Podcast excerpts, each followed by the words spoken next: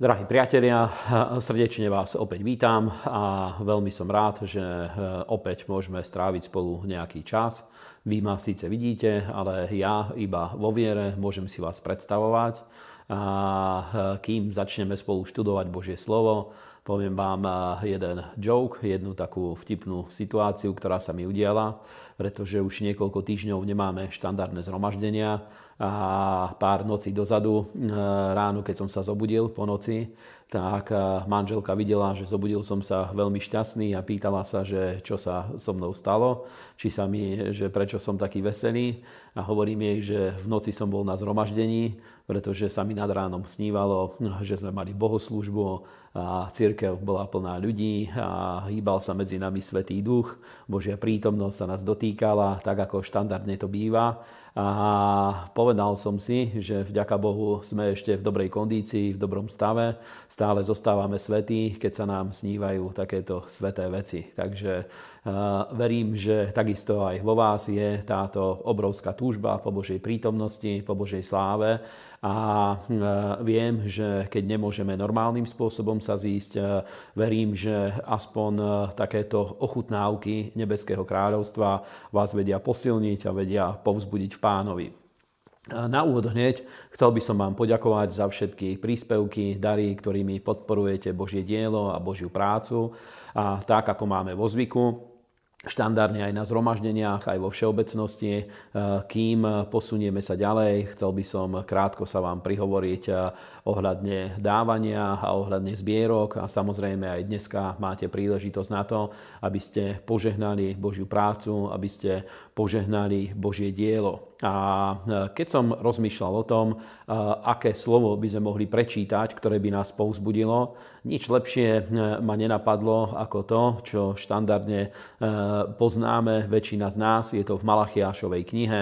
Môžete nájsť knihu proroka Malachiáša, 3. kapitolu, kde hovorí Božie slovo tie najznámejšie, najznámejšie verše ohľadne desiatku pretože my stojíme v takých dňoch, kedy je veľmi dôležité, aby pánova milosť a pánova priazeň, aby nám zachovala existenciu, Božie požehnanie, aby zachovalo našu e, životnú úroveň, aby Božia milosť zachovala nám zdroje príjmov, aby nešli sme smerom dole, ale aby sme išli smerom hore.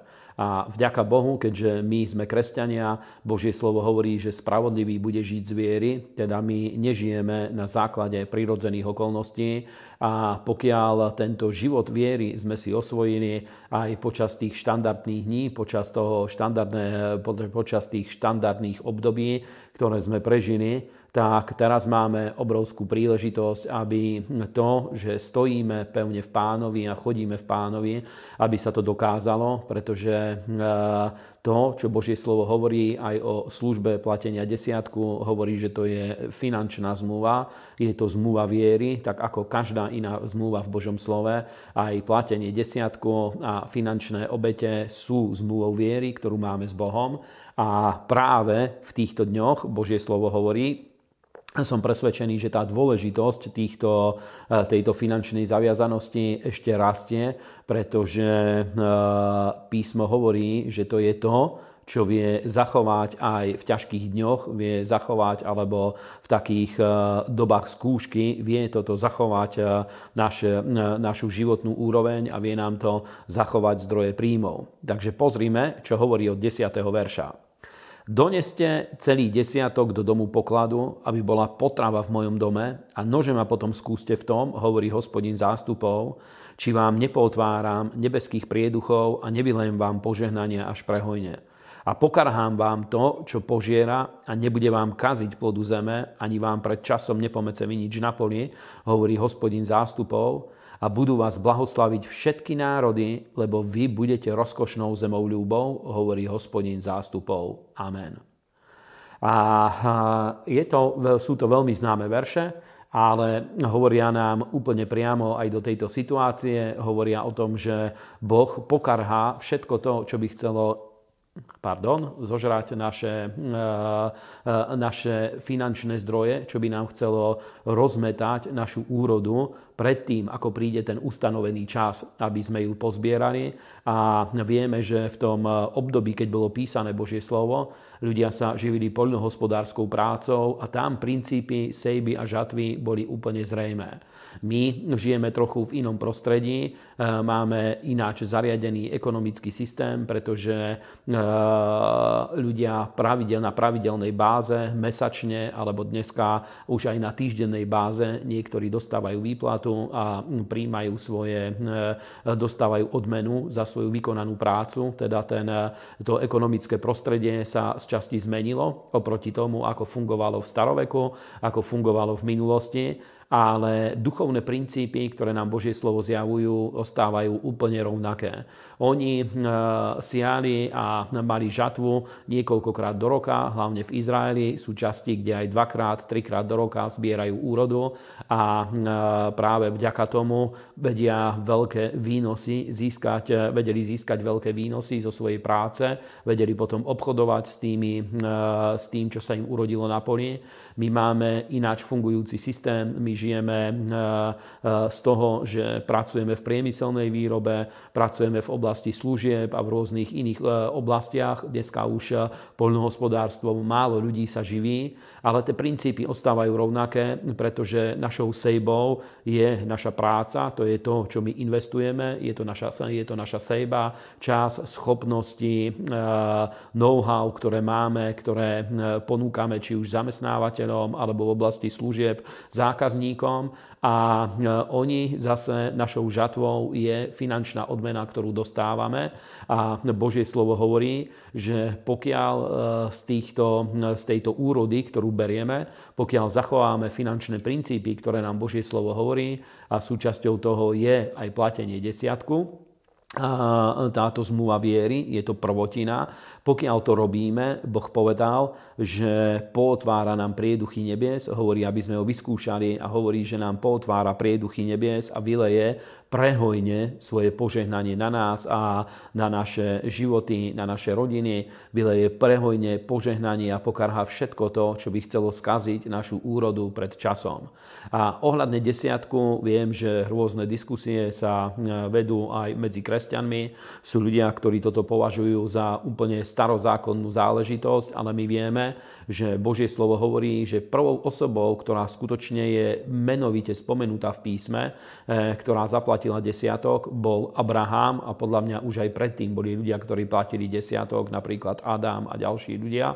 Ale e, Abraham zaplatil desiatok, bol prvým človekom, ktorého písmo spomína, že zaplatil desiatok a on nežil v období zákona. Dokonca písmo hovorí, že nová zmluva je e, pokračovaním Abrahámovej zmluvy viery. V liste Galackým v 3. kapitole sa o tom hovorí, že zákon nezrušil zmluvu viery, ktorú mal Abraham s Bohom a hovorí, že tento život, ktorý my máme v Kristovi, je pokračovaním Abrahámovej zmluvy viery, ktorej aj my sa nachádzame, v ktorej žijeme, veríme v Abrahámové požehnanie, veríme vo všetky tieto veci, teda naša finančná zmluva s Bohom aj teraz funguje v tomto období, je jeden zo silných pilierov života viery a kresťanského života. A e, pamätám sa, že Lester Samral kedy si povedal v tej, v tej známej knihe, ktorú aj v zboroch predávame, ktorá sa volá e, Viera zmení tvoj svet.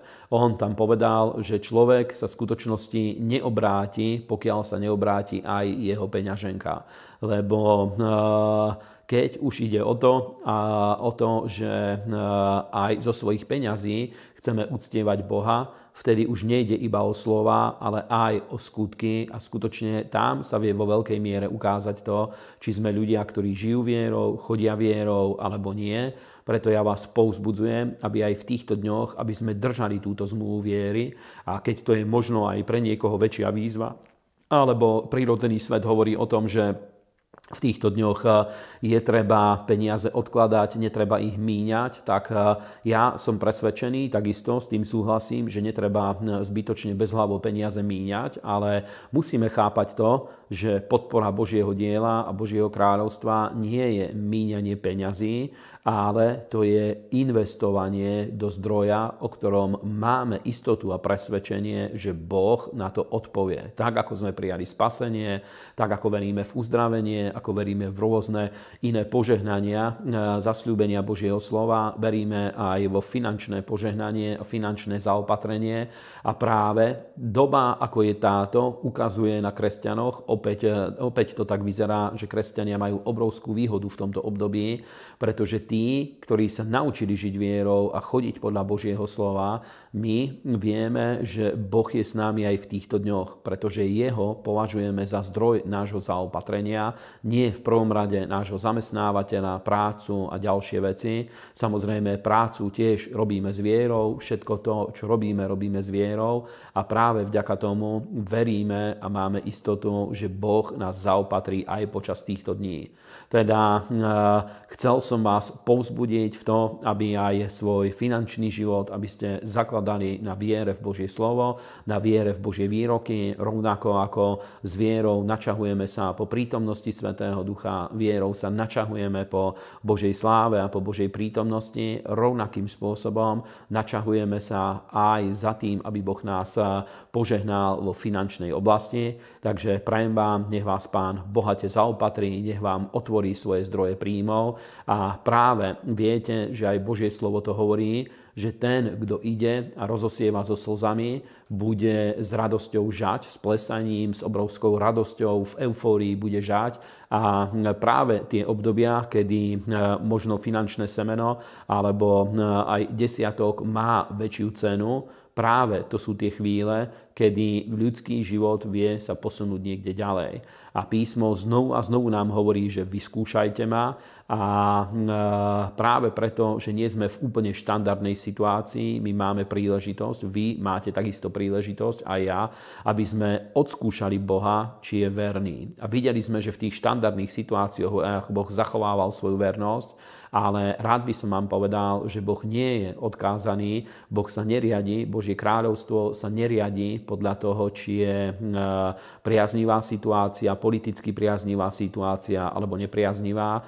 A ja viackrát som vyjadril ten názor, že čo sa týka Boha, Božej práce a Božieho kráľovstva, situácia, ktorá momentálne prebieha vo svete, Boha sa nejakým spôsobom nedotýka negatívnym spôsobom. Nechcem povedať, že Božie milosrdenstvo, Božia láska, že by e, tento aspekt Boha, že by neexistoval, ale pokiaľ ide o Božiu osobu, pokiaľ ide o, o, o no, pôsobenie Božej moci, pôsobenie Svetého Ducha, pokiaľ ide o, o vernosť voči Božiemu slovu, vzniknutá situácia, ktorá je vo svete, keď svet má nestabilnú situáciu, my vieme, že sme pevne postavení na skale aj v týchto dňoch. A práve aj naša finančná vernosť vie toto, e, toto potvrdzovať, takže prajem vám z celého srdca, aby Boh vás veľmi mocne požehnal.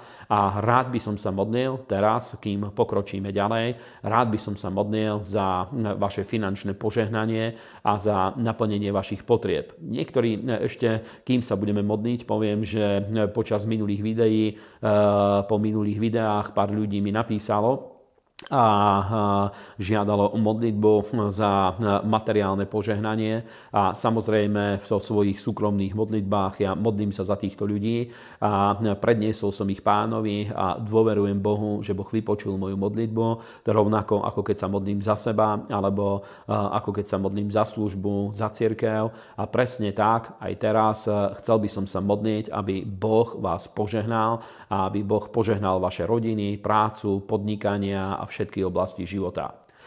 Haleluja. Hospodine, ďakujem Ti, že Tvoja priazeň a Tvoja milosť, Pane, je veľká a ďakujem Ti, Pane, že Tvoje milosrdenstvo nepozná hranice a, Pane, ďaleko prevyšuje všetky, Pane, naše zásluhy a naše dobré skutky. A, Pane, my aj teraz, tento dnešný deň, Pane, voláme k Tebe, aby si, Pane, požehnal všetkých, Pane, bratov a sestry. A, Pane, my vieme to, že naše finančné obete nevedia zaslúžiť to, nevieme si finančnými obeťami zaslúžiť to, aby si nás, Pane, požehnal a ani si nechceme nič pre Tebou zaslúžiť, pretože my žijeme z milosti skrze vieru, ale Pane, tieto obete, desiatky a dary, ktoré prinášame, sú našim semenom viery, sú skutkami viery, ktorými potvrdzujeme, Pane, platnosť Božieho slova a ktorými potvrdzujeme to, že my chodíme v Tvojej pravde celým svojim srdcom, celou svojou silou a celou svojou dušou.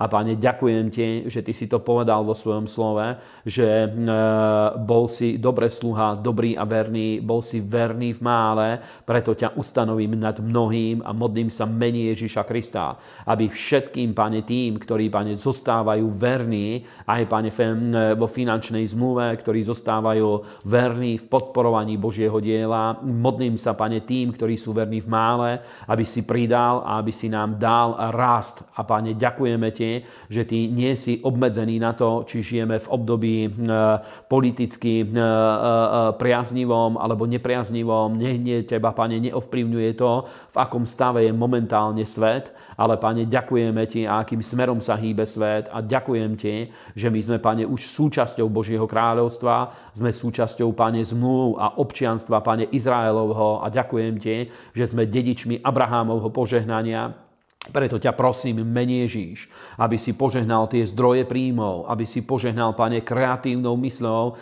srdcia bratov a sestier, a smelosťou a odvahou, Pane, aj vo finančnom živote. A prosím ťa, mení Ježiša Krista, aby aj týmto obdobím si nás previedol, Pane, tak, aby, Pane, mohli sme svedčiť o Tvojej vernosti, o Tvojej dobrote a o Tvojej priazni v mení Ježiša Krista. Amen. Amen. Takže prajem vám, aby Boh vás veľmi mocne požehnal aj počas týchto dní a e, môžeme sa posunúť ďalej. A hovorili sme minulý týždeň o slávnej cirkvi a budeme pokračovať ďalší týždeň.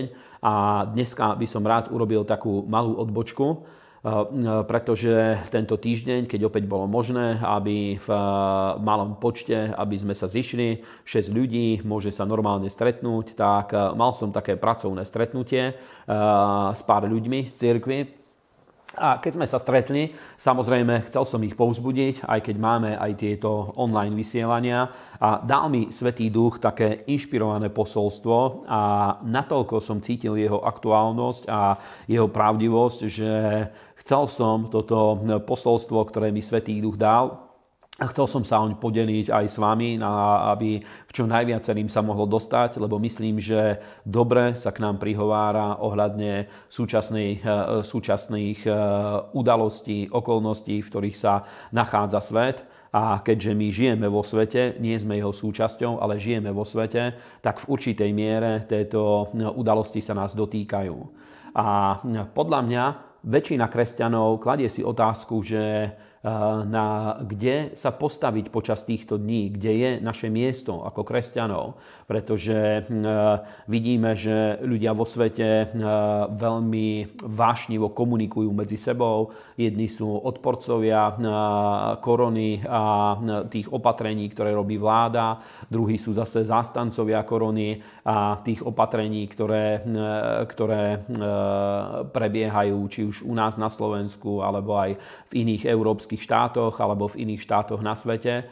A vidím, že podľa toho, z akých zdrojov kresťania čerpajú, podľa toho, aké denníky čítajú, podľa toho do veľkej miery toto ovplyvňuje aj ich svetonázor. A videl som aj medzi kresťanmi, že aj rôzne konšpiračné teórie sa objavili. Sú kresťania, ktorí sú náchylnejší veriť konšpiráciám, e, sú kresťania, ktorí zase majú ten liberálny pohľad, ktorý ide z liberálnych médií, hodne sú týmto nasiaknutí a ja kládol som si túto otázku, že kde je naše miesto, kde sa máme postaviť počas týchto dní.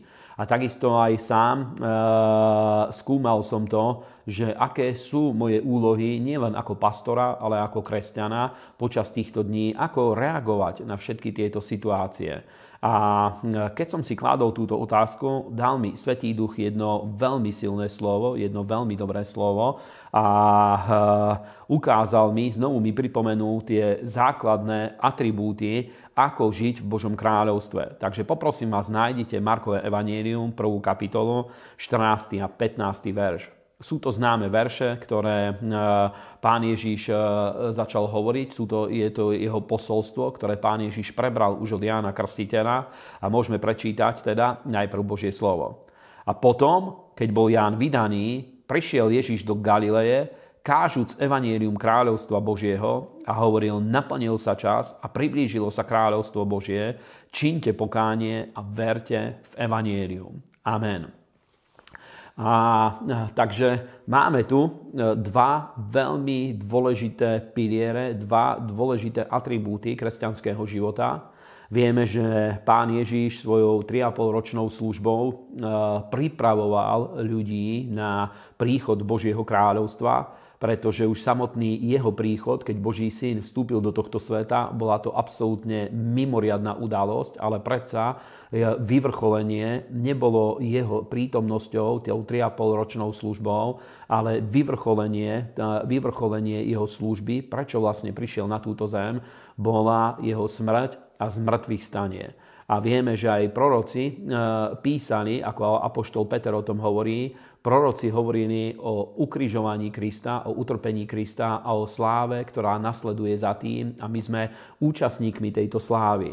Ale prv, ako, bola, ako Boží syn zomrel, prv, ako priniesol zmierujúcu, vykupujúcu obeď a kým voviedol synov do slávy, kým nás voviedol do slávy, predtým bolo dôležité, aby eh, pripravil ľudí, aby pripravil učeníkov, aby pripravil eh, zástup ľudí, ktorí eh, budú vedieť šíriť Božie kráľovstvo a vedieť šíriť evanielium a pripravoval svojou službou ľudí, ktorí by učili ďalších týmto princípom viery a tomu, ako žiť v spoločenstve s Bohom a žiť v Božom kráľovstve ako slobodní, znovuzrodení, svetým duchom naplnení ľudia.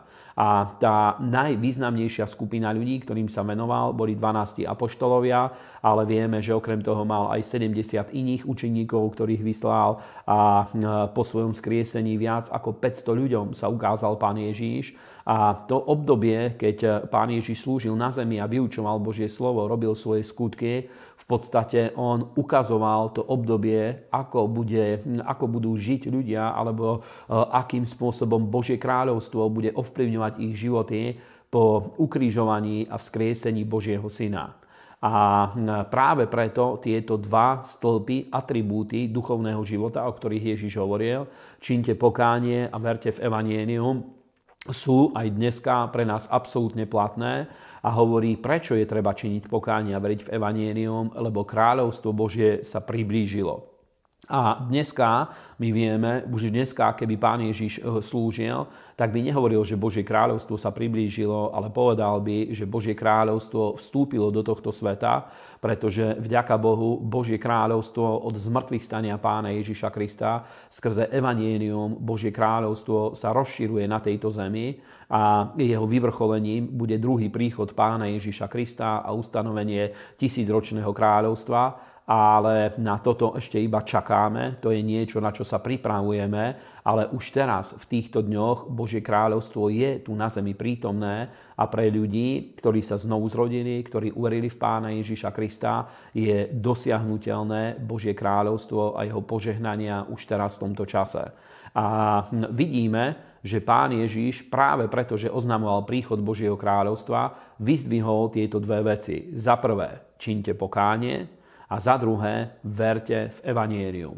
A obidve tieto časti sú veľmi dôležité a sú rovnako pravdami aj teraz v týchto dňoch, ako boli pravdami kedykoľvek, in, kedykoľvek inokedy, aj teraz v tejto situácii, ktorá vytvára napätie, vytvára napätie v emocionálnej oblasti, vytvára napätie v mentálnej oblasti, vytvára napätie vo vzťahoch. Táto situácia, ktorá je vo svete, vytvára napätie v spoločnosti. A videl som, že aj na kresťanov toto v určitej miere doľahlo. A dá sa to pochopiť, pretože e, táto situácia, ktorou prechádzame, ja tak ju chápem ako určitú skúšku, ktorou aj kresťania musia prejsť, pretože e, vidíme napríklad aj v životoch prorokov, ktorí žili v starej zmluve, keď prichádzali súdy na Izrael, tak eh, proroci, pre nich to bola skúška viery, ktorou museli prejsť a bolo vidieť, že Boh veľakrát s prorokmi, práve preto, že stáli na správnom mieste, Boh jednal s nimi ináč, ako jednal s ostatným Izraelom. A my v dnešnej dobe sme v úlohe týchto prorokov, pretože my sme Božie deti a pokiaľ žijeme v spravodlivosti, pokiaľ žijeme, e, e, žijeme v pravde Božieho slova, sme činiteľmi Božieho slova, sme učeníkmi pána Ježiša Krista, tak e, súdy, ktoré prichádzajú na tento svet a určite táto situácia dá sa nazvať nejakým spôsobom aj súčasťou Božieho súdu, tak ľudia, ktorí už sú znovu zrodení, ktorí žijú v poslušnosti Božieho slova, na nás, my toto obdobie by sme mali prejsť takým spôsobom, že tento súd nás sa nejakým spôsobom nedotkne, ale mali by sme vedieť stabilne žiť a pokračovať ďalej. A práve preto my, kresťania, toto môžeme vnímať tak, že je to určitá skúška viery, ktorou je treba prejsť. A v skúškach, väčšinou skúšky majú ten cieľ, že v skúškach dostáva sa ľudský život pod tlak, aby sa ukázalo, čo je prítomné v srdci človeka, čo je prítomné v našom, našich srdciach. A aj ja videl som sám na sebe, aj keď už máme druhú vlnu tejto koronakrízy, v prvej vlne rovnako videl som, že potreboval som týždeň, dva týždne na začiatku, kým som sa zorientoval v tom, čo sa deje. A myslel som si, že tentokrát už som na to lepšie pripravený ale opäť týždeň, dva mi to trvalo, kým vedel som nájsť svoje miesto v tom, čo mám robiť ako kresťan, v tom, ako sa mám správať ako Boží služobník, ako sa mám správať ako kresťan v tejto situácii. A eh, práve Boh cez toto sveto, slovo mi dal svetlo, pretože videl som, že eh, z môjho srdca vyšli také veci, že naplnil ma napríklad hnev, Eh, zúfalstvo z tých rôznych rozhodnutí, ktoré priniesla vláda, ktoré zasiahli celú spoločnosť. Napadla kus som chvíľami na mňa prichádzala frustrácia, znechutenie a všetky možné tieto veci. A samozrejme, že doma s manželkou sme sa dostali do šomrania, reptania, hundrania a do týchto vecí. A chceli sme doma v kuchyni spraviť svetovú revolúciu, ale sa nám to nepodarilo. A práve preto, keď tieto veci sa ukázali a Boh mi dal toto slovo, tak videl som, že ak sa chcem postaviť na to miesto, kde mám stáť pred Bohom a pred Božou tvárou, musím činiť pokánie. A e, skutočne cítil som to, že tie slova, ktoré som hovoril, myšlienky, ktoré som hovoril, aj keď e, nebol som, aj keď som bol nejakým spôsobom, cítil som sa donútený do toho, aby som reagoval hnevom, aby som reagoval e, tými, tými, tými negatívnymi emóciami. Myslel som si, že mám na to právo, myslel som si, že to je spravodlivý hnev, cez to všetko som videl, že jediný následok, ktorý to malo, bolo to, že e, strácala sa tá e, radostná túžba hľadať Boha a prichádzať do Božej prítomnosti. Strácala sa vo mne tá e, vášeň po Božom slove, nebola už taká silná, ako štandardne som na to naučený. Práve preto som prišiel na to, že ak chcem obnoviť svoj vzťah s Bohom a nechcem toto strátiť, pretože moja priorita je spoločenstvo s Bohom a služba voči živému Bohu a príprava na prebudenie, práve preto som cítil, že musím činiť pokánie.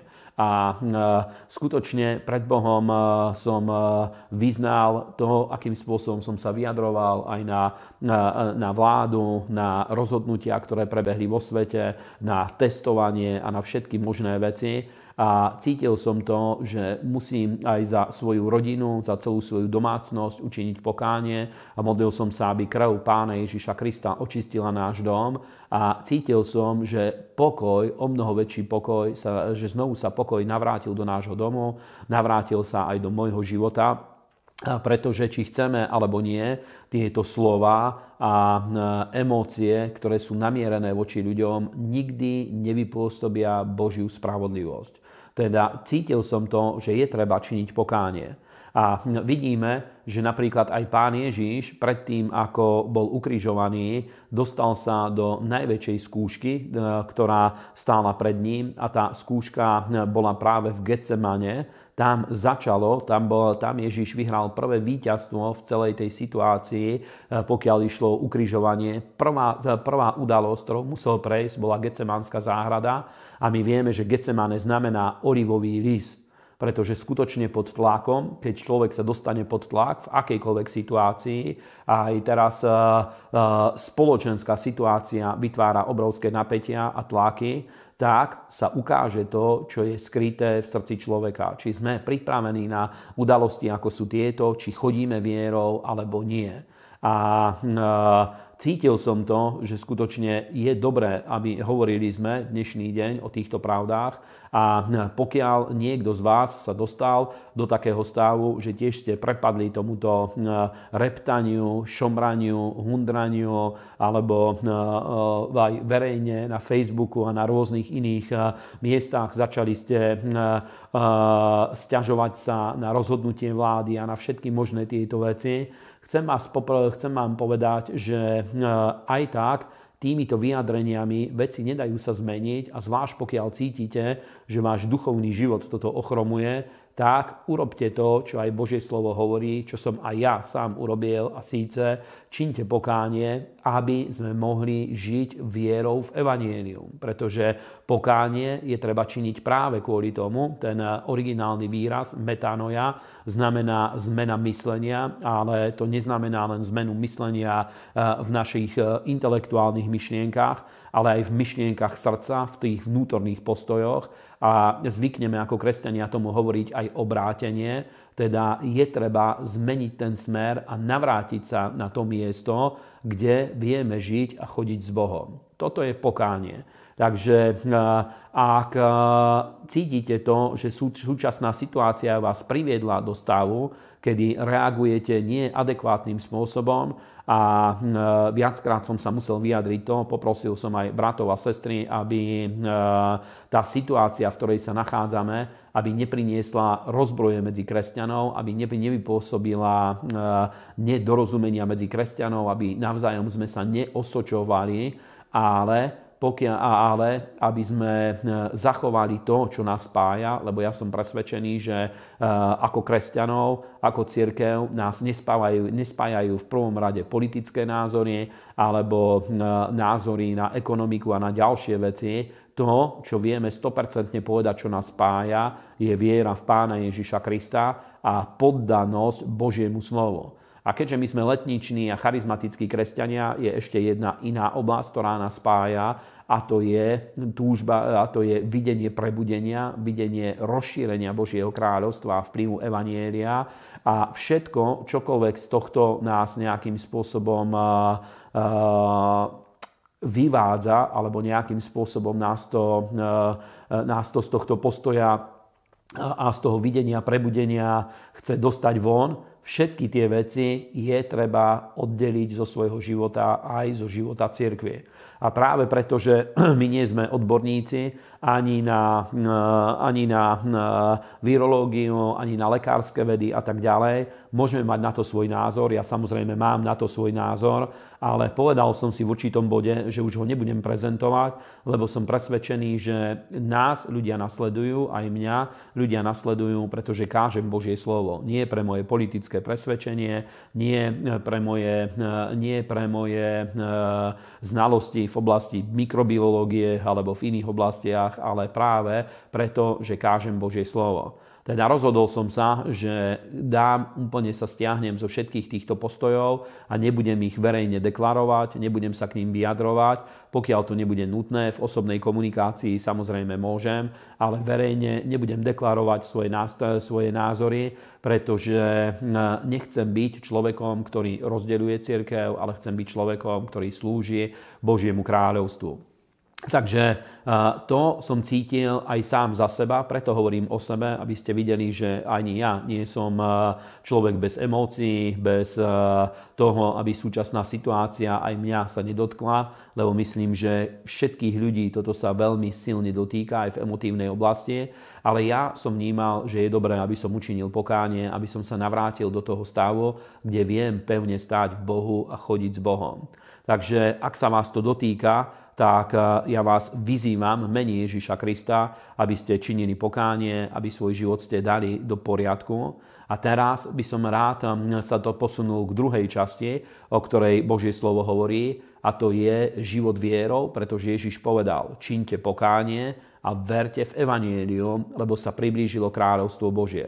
A pokiaľ vieme, eh, vieme navrátiť sa na to miesto, kde vieme chodiť s Bohom, činíme pokánie, vieme zmeniť svoju, svoju mysel, vieme zmeniť aj myšlienky svojho srdca svoje vnútorné postoje, tak potom vieme chodiť s Bohom, vieme žiť a chodiť vierou.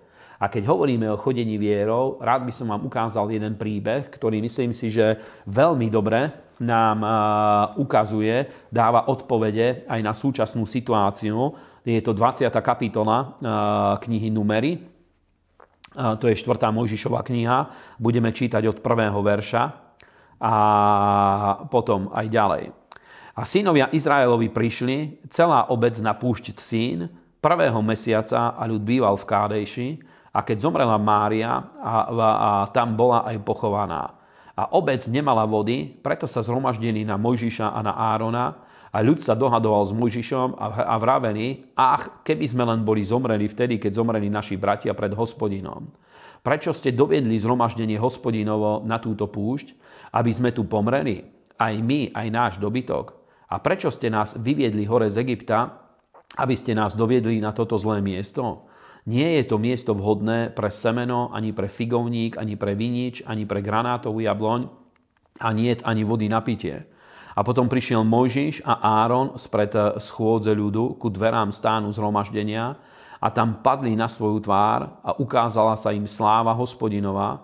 A hospodin hovoril Mojžišovi a riekol, vezmi palicu a zhromaždi obec ty, aj Áron tvoj brat, a budete hovoriť skale pred ich očami a skala vydá svoju vodu a vyvedieš ich vodu zo skaly a napojíš obec aj ich dobytok.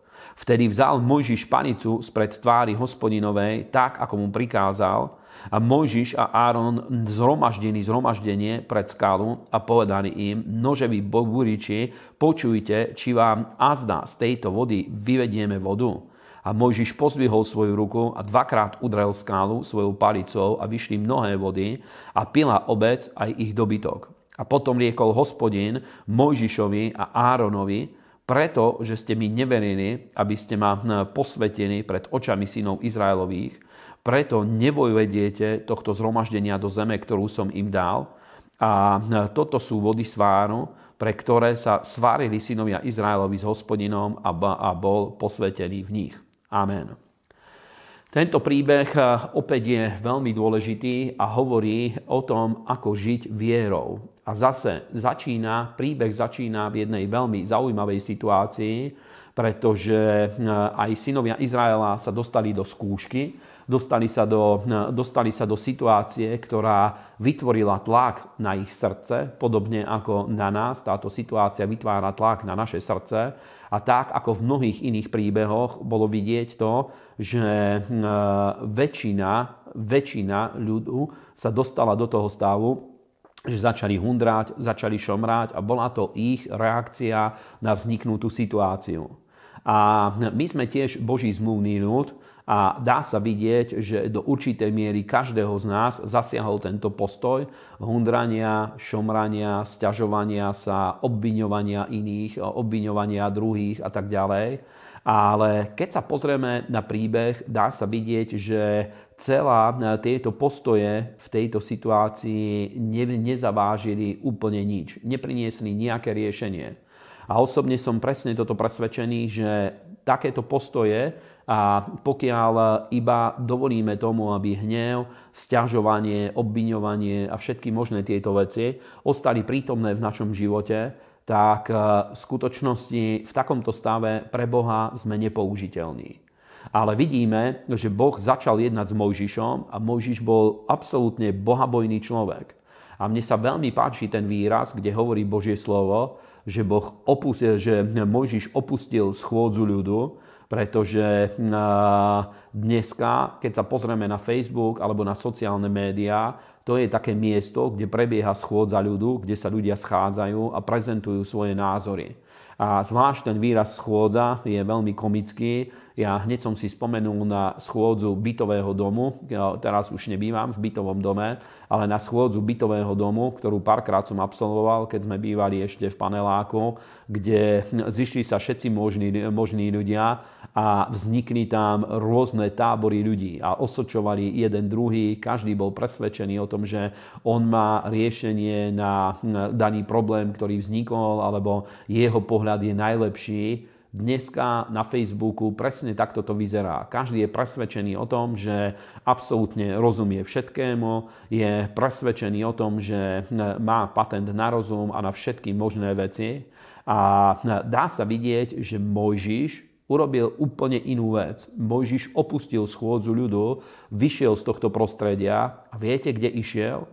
Išiel do stánu zhromaždenia, kde mohol počuť Boha, pretože tam, kde je schôdza ľudí, pokiaľ niekto ostane vtiahnutý v týchto debatách, ostane vtiahnutý v týchto myšlienkach a dookola, dookola, dookola sa v nich bude mrieť, tak vám musím povedať, že v tomto stave nevieme počuť Boha a nevieme počuť Božie kráľovstvo, nevieme prijať Božie slovo, nevieme počuť Svetého Ducha a je dôležité ísť na miesto, kde je stán zhromaždenia, kde je Božia prítomnosť, kde vieme od Boha získať Božie vedenie.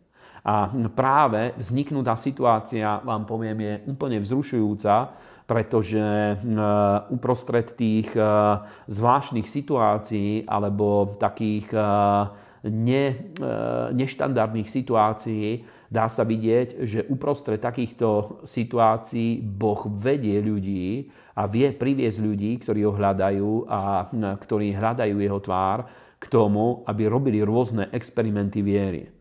Preto v takýchto situáciách vznikajú, vedia vzniknúť tieto experimenty viery, ktoré takto môžeme nazvať, pretože keď veci sa správajú vypočítateľne, väčšinou my do veľkej miery sa, spočie, sa spoliehame na náš prírodzený rozum, spoliehame sa na to, že eh, je prehľadne vypočítateľné, ako veci sa budú správať, ale keď nastávajú neštandardné situácie, vtedy my tiež sa vieme oslobodiť na to, že Boh nás vie viesť a vie nám ukázať veci, ktoré sú úplne mimoriadné, ktoré prebiehajú iným spôsobom. A Mojžiš práve vďaka tomu, že sa oddelil od, e, nechcem povedať lúzy, ale oddelil sa od schôdze ľudu, pretože to je najlepší výraz od schôdze ľudu, práve vďaka tomu Boh mu vedel ukázať, priviesť ho k niečomu, aby spravil niečo úplne mimoriadné a jedinečné. Už eh, predtým bola podobná situácia, kedy synovia Izraelovi nemali vodu a eh, Boh mu povedal, aby zobral palicu a udrel ňou skálu a vyšli vody zo skalie a bol napojený, eh, boli napojení synovia Izraelovi.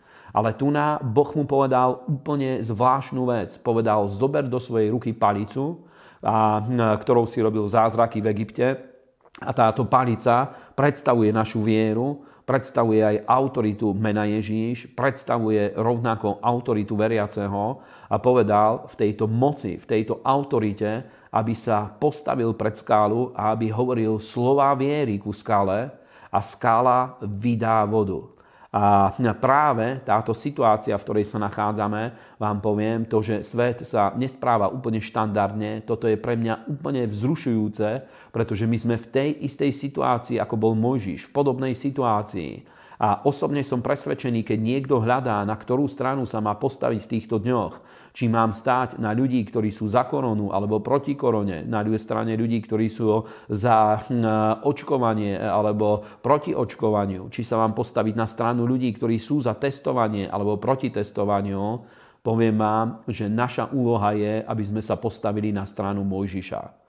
Absolútne som o tom presvedčený, že každého znovuzrodeného, svetým duchom naplneného človeka Boh volá, aby stál na mieste Mojžišovej. Mojžišovom, aby my sme sa postavili na to miesto v stáne zhromaždenia, kde vieme počuť Boží hlas, vieme počuť to, čo Boh od nás očakáva v týchto dňoch a vieme robiť tie skutky viery, experimenty viery, ktoré vedia náš život posunúť niekde ďalej. A je tu úplne zaujímavá vec, pretože skutočne Boh povolal Mojžiša, aby spravil niečo mimoriadné, niečo jedinečné, aby hovoril slova, do, aby hovoril slova ku skale a skala by vydala vodu. A my vieme, že väčšinou používame slová na to, aby sme hovorili k živým bytostiam. Hovoríme ako ľudia medzi sebou.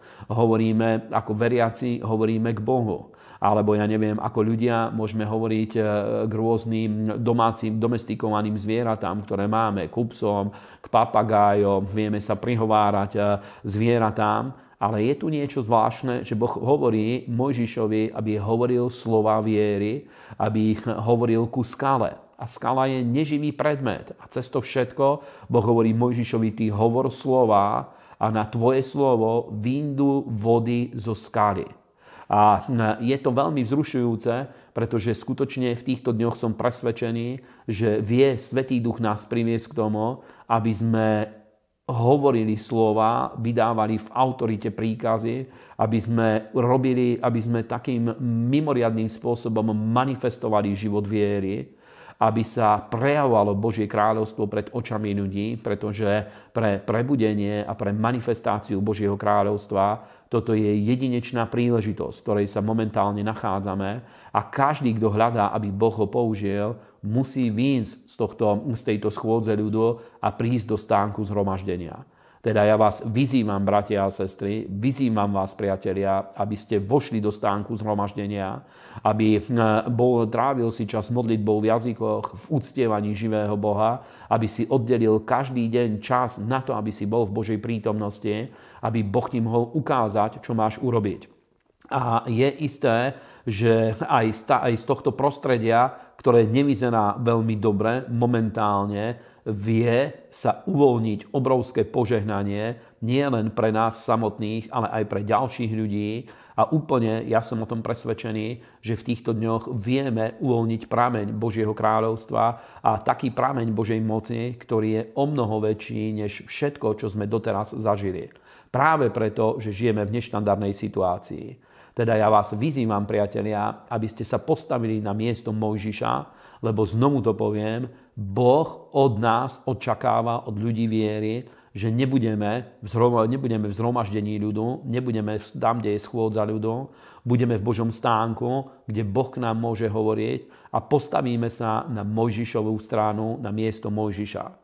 Druhá zaujímavá vec je, že ako na to reagoval Mojžiš. A my vieme, že Mojžiš iba z časti naplnil túto situáciu, iba z časti naplnil tento Boží príkaz, pretože eh, keď počul to reptanie a rečí ľudí okolo neho, bol naplnený spravodlivým hnevom.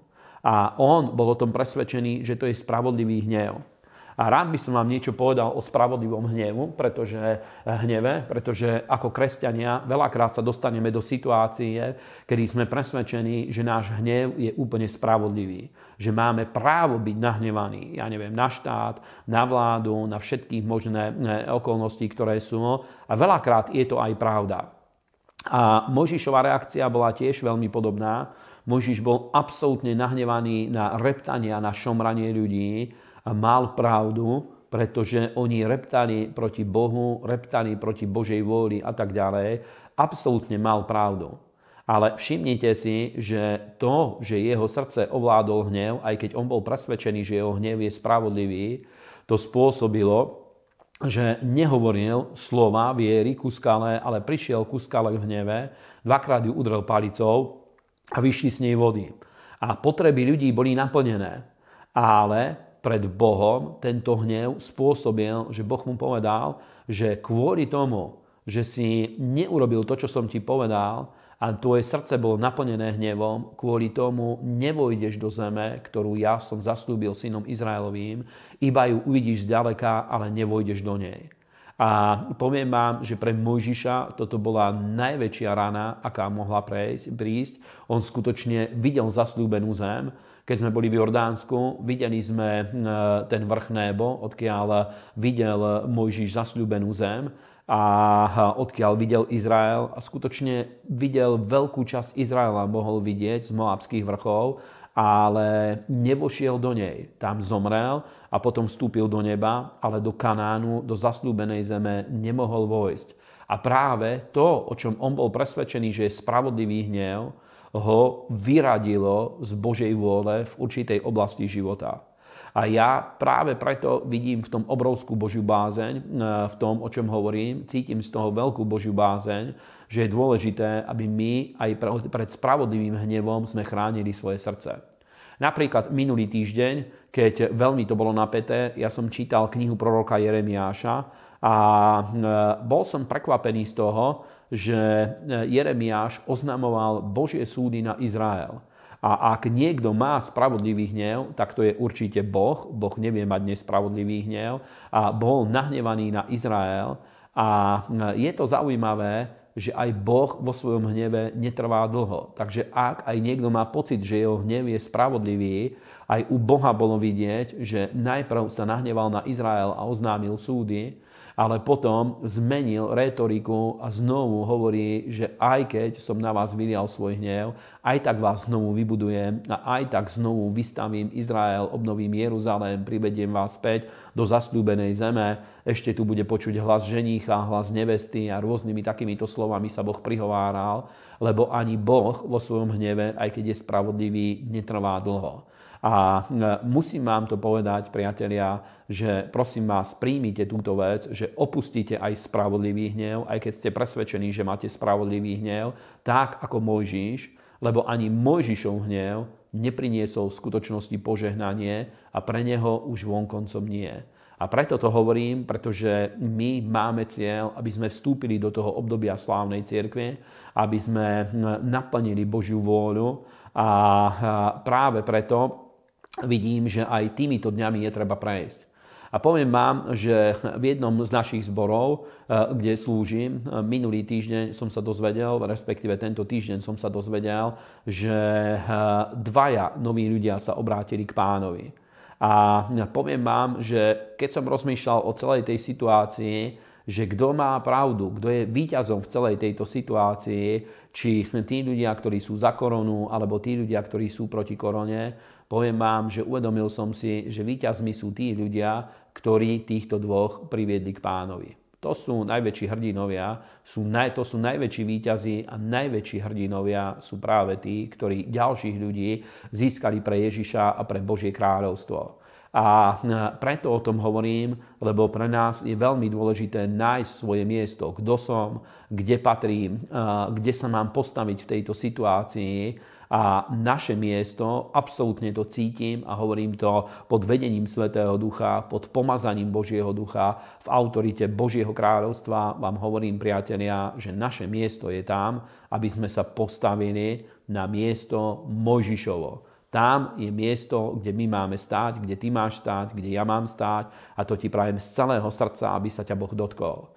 A teraz, keďže sme v závere e, tohto zhromaždenia, tohto stretnutia, zase sa budem modliť na záver. A tam, kde si, pokiaľ je na tebe Božia prítomnosť, tak ja ťa teraz oslobodzujem mení Ježíša Krista, aby si sa postavil kdekoľvek si, sa postav na svoje nohy a začni hovoriť tak, ako ťa vedie Svetý Duch ku svojej skale.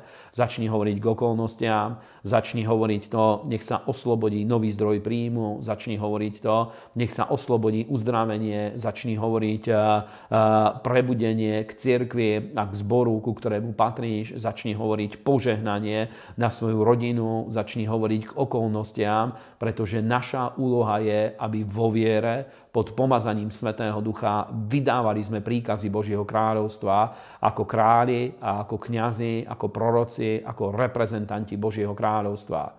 Takže nech vás Boh veľmi mocne požehná. Haleluja. Svetý Bože, ja ťa uctievam a chválim a ďakujem ti, Pane, za moc Tvojho pomazania, za silu Svetého Ducha, za oheň Božieho kráľovstva a ďakujem ti, Pane, za životy všetkých, Pane, ľudí, ktorí nás sledujú aj teraz v mene Ježíša Krista. Odtiaľ to sa modlím, Pane, pre tých, ktorí potrebujú činiť pokánie, aby sa ich dotkla, Pane, Tvoja ruka, aby každý sa vedel navrátiť na to miesto, Pane, kde má byť a ďakujem ti, že Pane, Ty si nás povolal, aby my sme stáli na mieste Mojžišovom, aby sme stáli tam, kde je Mojžiš a modlím sa mene Ježiša Krista aj voči spravodlivému hnevu a zavezujem všetky, roz, všetky vášne, všetky rozbúrené emócie, Idem proti tým vášnivým debatám mene Ježiša Krista, ktoré roznecovali nepokoj a modlím sa mene Ježiš, nech sila Božieho kráľovstva zostúpi, Pane, na zbory, na domových veriacich, na ich životy. A v mene Ježiša Krista aj teraz oslobodzujem bratov a sestry, aby, Pane, vedeli vojsť, Pane, do stánku zhromaždenia, vedeli vojsť tam, Pane, kde sa dá počuť Tvoj hlas, kde sa dá počuť to, čo Ty hovoríš, Pane, cirkve. A mene Ježiša Krista, čo hovoríš, Pane, do životov veriacich a modlím sa, Pane, nech každý vie získať inštrukcie a vedenie Svetého Ducha a modlím sa, mene Ježíš, modlím sa, Pane, nech duch viery, Pane, zostúpi na nás a nech vieme hovoriť, Pane, príkazy, Pane, k okolnostiam, k situáciám, nech vieme uvoľniť, Pane, nový, Pane, zdroj požehnania pre nás, Pane, aj pre naše okolie. Nech vieme oslobodiť duchovnú sílu, nech vieme oslobodiť zjavenie, nech vieme uvoľniť pomazanie, dary Svetého Ducha, mene Ježiša Krista, nech vieme uvoľniť rast Božieho kráľovstva na každom mieste, kdekoľvek slúžime, v mocnom mene Páne Ježiša Krista. Amen.